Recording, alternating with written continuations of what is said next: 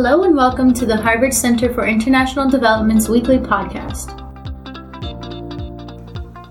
Earlier this year, thousands of Bangladesh garment workers clashed with the police as they tried to push for higher wages. One person was killed as the police fired rubber bullets and tear gas against the protesters. This is unfortunately common throughout low end supply chains. Governments try to repress laborers in order to curb minimum wage increases and keep costs low. This week, Salimah Samji, director of CID's Building State Capability Program, talks to Alice Evans, lecturer at King's College London and associate at the Building State Capability Program, on possible solutions to this pressing issue.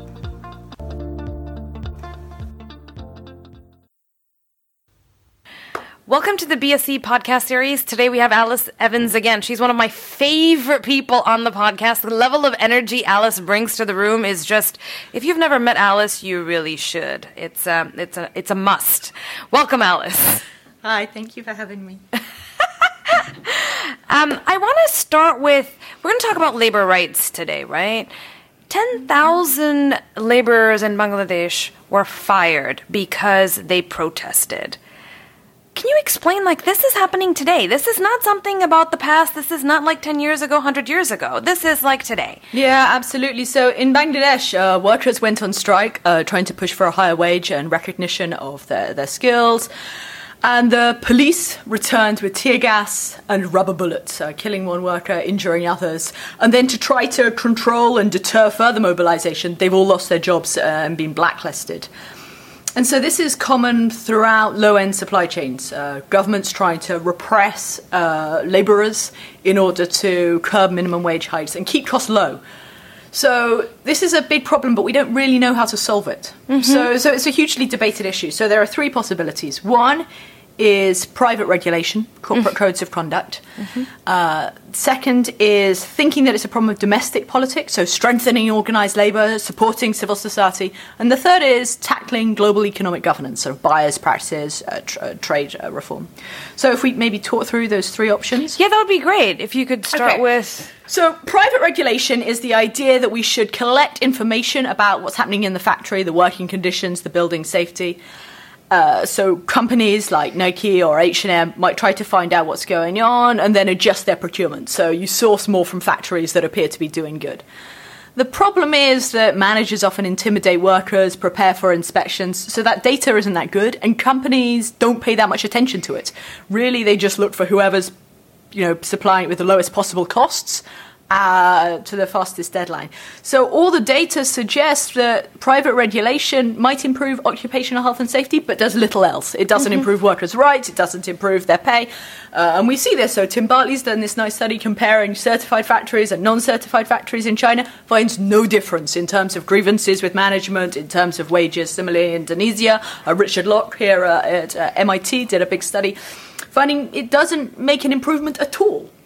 And why? What's right. their explanation for that? Because that's counterintuitive, right? If you think that that's one of the ways to, to make change. Absolutely. So the problem is that we can't insulate factories as islands of better performance totally neglecting the wider political economy, totally neglecting market forces, the, the huge size of surplus labour, uh, labour oppression, you know, whether workers can feel they can agitate, whether they can go on strike, how they'll be treated by mm-hmm. uh, managers, how they'll be treated by government. So by trying to corner off this factory and make this factory nice without paying any attention to whether workers can go on strike or whether they'll be shot down in Bangladesh, that's just not going to work. So domestic politics is hugely important. But it's an ecosystem, right? I mean, they don't just live on their own. Yeah, absolutely. So then here's the second uh, idea. That the problem is domestic politics. So, for example, in going back to the Bangladesh example, over about 56% of politicians have a business background. Many of them own garment factories. Mm-hmm. So that gives them a strong vested interest in keeping wages low, in deregulating the sector, turning a blind eye to labour abuses, understaffing labour inspectorates. Because they want to keep costs low in order to. So, so, so the, the regulatory capture might be one po- possible explanation of what's going on. So seeing that, Some people in in wealthy countries like the US and UK think, right, what we need to do is strengthen organized labor because across the world, organized labor, trade unions, um, independent labor movements have been absolutely critical to wage hikes. Like for example, in Vietnam where I work in 2006, 200,000 workers went on strike and they secured a 30% uh, increase in the minimum wage, an annual inflated adjusted uh, increments thereafter. So across the world, in Indonesia, in Cambodia, workers have protested abuses, they've decried this, they've pushed for change, and through collectively disrupting production, mm. that gives managers and governments a vested interest in tackling the labour dispute so they can then resume production. So organised labour is hugely important. That, that's without question. The problem, the question is what we then do about it. So there's this one idea that what we need to do is in-country intervention, so capacity building, training, financing uh, trade unions and labour NGOs. So that you might do that. Uh, here in the US, they do that. Problem is, there's very little evidence that donor support enables unions and NGOs to achieve outcomes that they otherwise wouldn't.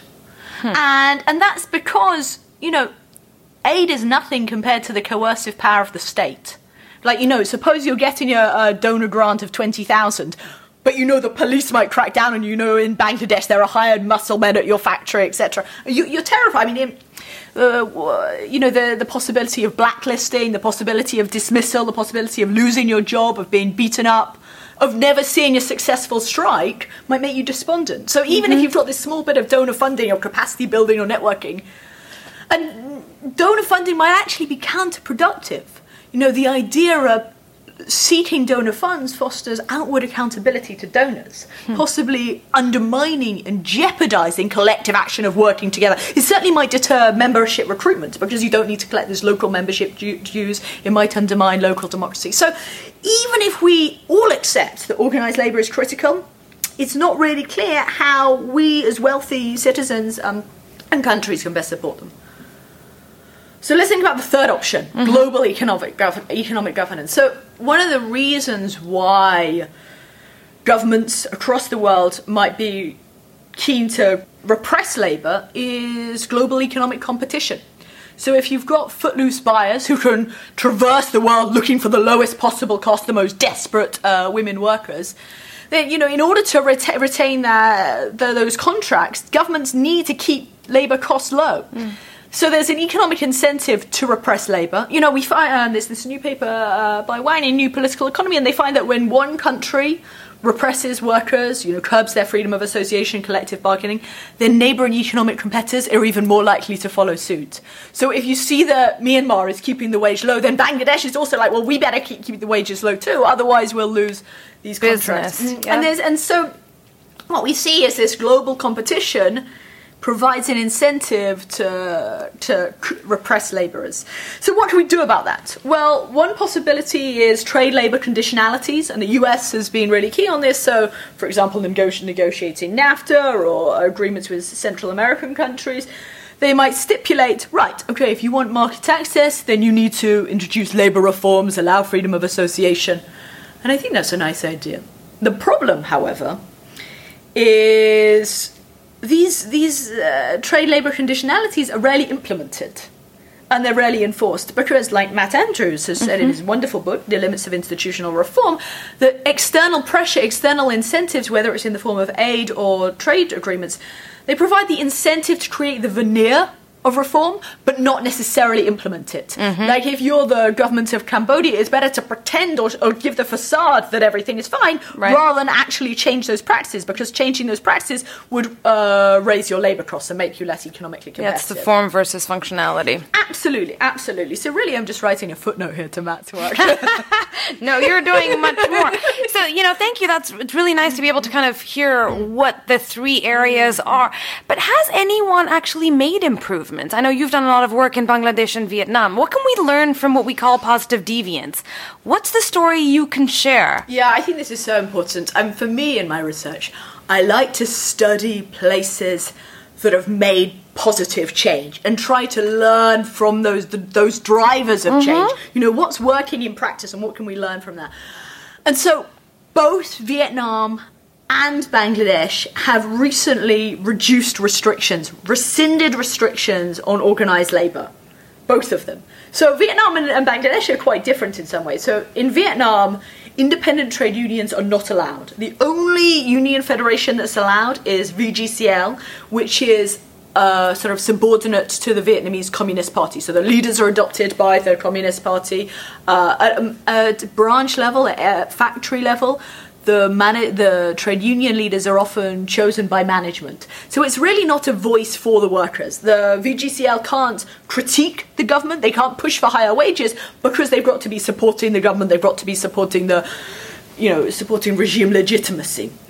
So even though workers in Vietnam have gone on strike, they've protested, they've secured some wage increases, because they don't have a strong organized body pushing for their right, pushing for their, their economic interests, that they've really struggled. So this is a really big problem in Vietnam, the lack of representation. And Bangladesh has a similar issue in that even though trade unions are legally allowed, there are huge restrictions on their activism. So, de facto restrictions. One is in terms of factories hiring local muscle men, in terms of uh, bureaucratic obstacles. So, you've got to get 30% of workers in each factory to sign up in order to join a union. And if you've got a factory of 50,000 workers, that's hard. Mm-hmm. Moreover, you've then got to pass over the names of all workers who want to join the union to the management in order to get approval, which is a bit of a disincentive to sign up, right? Right. So, in both and, and in, in Bangladesh, you find less than five or ten percent of factories have unions. So we don't. So in both countries, workers have gone on strike. They've pushed for higher wages, and organised labour has been critical, but they face huge obstacles. Right, just like the the one that we started with, right? Yeah, I mean, ten thousand of them fired. Right. So, and this has persisted that workers have tried to go on strike, they've tried to mobilise, but they haven't really got anywhere. Until recently. Hmm. So, in Vietnam, Vietnam has enjoyed huge economic growth uh, through economic liberalization, through you know broadening out, opening up to the world. And, and uh, about five years ago now, it started negotiating the Trans Pacific Partnership. So, this was going to increase market access, give geopolitical security, international alliances, enable crucial market access to the USA. Mm-hmm. And Vietnamese, but, so Vietnamese leaders were very keen and excited by this, but it had one condition US Congress insisted on freedom of association, and by that they meant that Viet- the Vietnamese government would allow independent trade unions. Now, many conservatives within the party were really concerned about this because they thought, well, if we allow independent trade unions, then that might undermine and destabilize the regime, just like in the USSR, Poland, uh, Korea, etc. There were big debates about this, but what happened in 2014?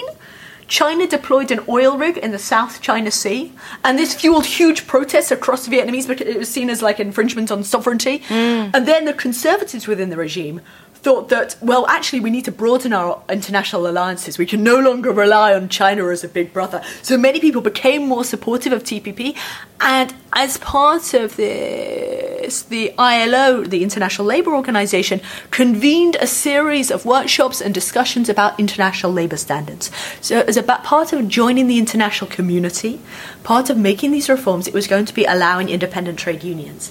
And this was really important because there have always been reformists within Vietnam. So, even in 1988, people were calling for um, trade union reform but they'd but they'd been reluctant to speak out openly because in Vietnam, calling for independent unions is a bit like calling for a, a new political party, like it's seditious. So if you think that all your peers won't support it, then you yourself might be really hesitant to speak out openly in an authoritarian regime because you worry about dismissal, job loss, promotions. So you don't realize that other people are privately supportive. And we call this pluralistic ignorance, that you might underestimate wider support for your ideas. But then this external economic incentive for a shared goal, economic growth and market access, mm-hmm. actually stimulated, legitimized, enabled, and emboldened all these reformists. And more people were speaking out.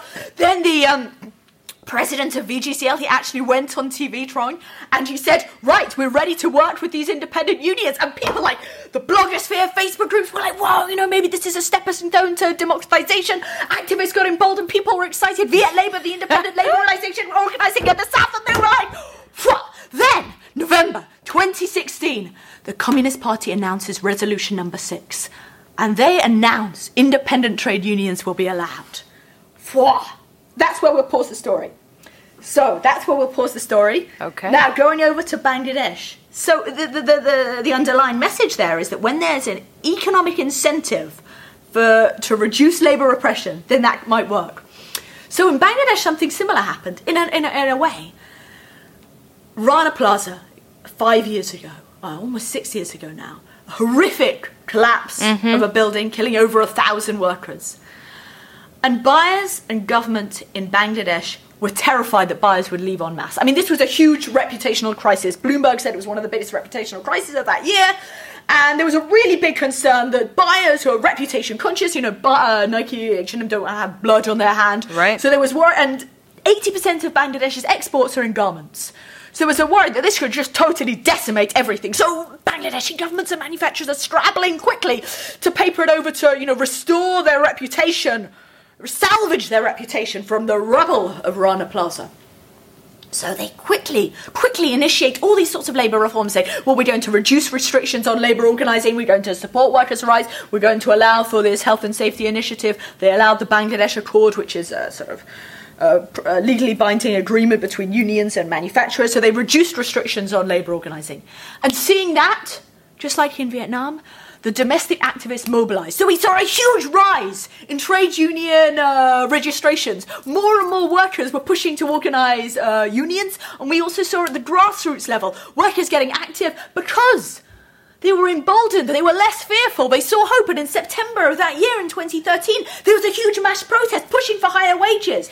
Because when the political restrictions reduced, then they could push for more economic concessions. Right, there was space for change. Yeah, so in Bangladesh, it was the economic incentive to introduce pro labour reforms. So, in slightly different, it's not about expanding market access, but just securing the status quo. So, in both countries, we see that the economic incentive from the global economic community might motivate reform. And you're saying, oh, wait, wait a minute, Alice, you know, maybe they were domestic drivers. What we, how can we test this empirically? How do we know that it was really the international incentive as opposed to something else?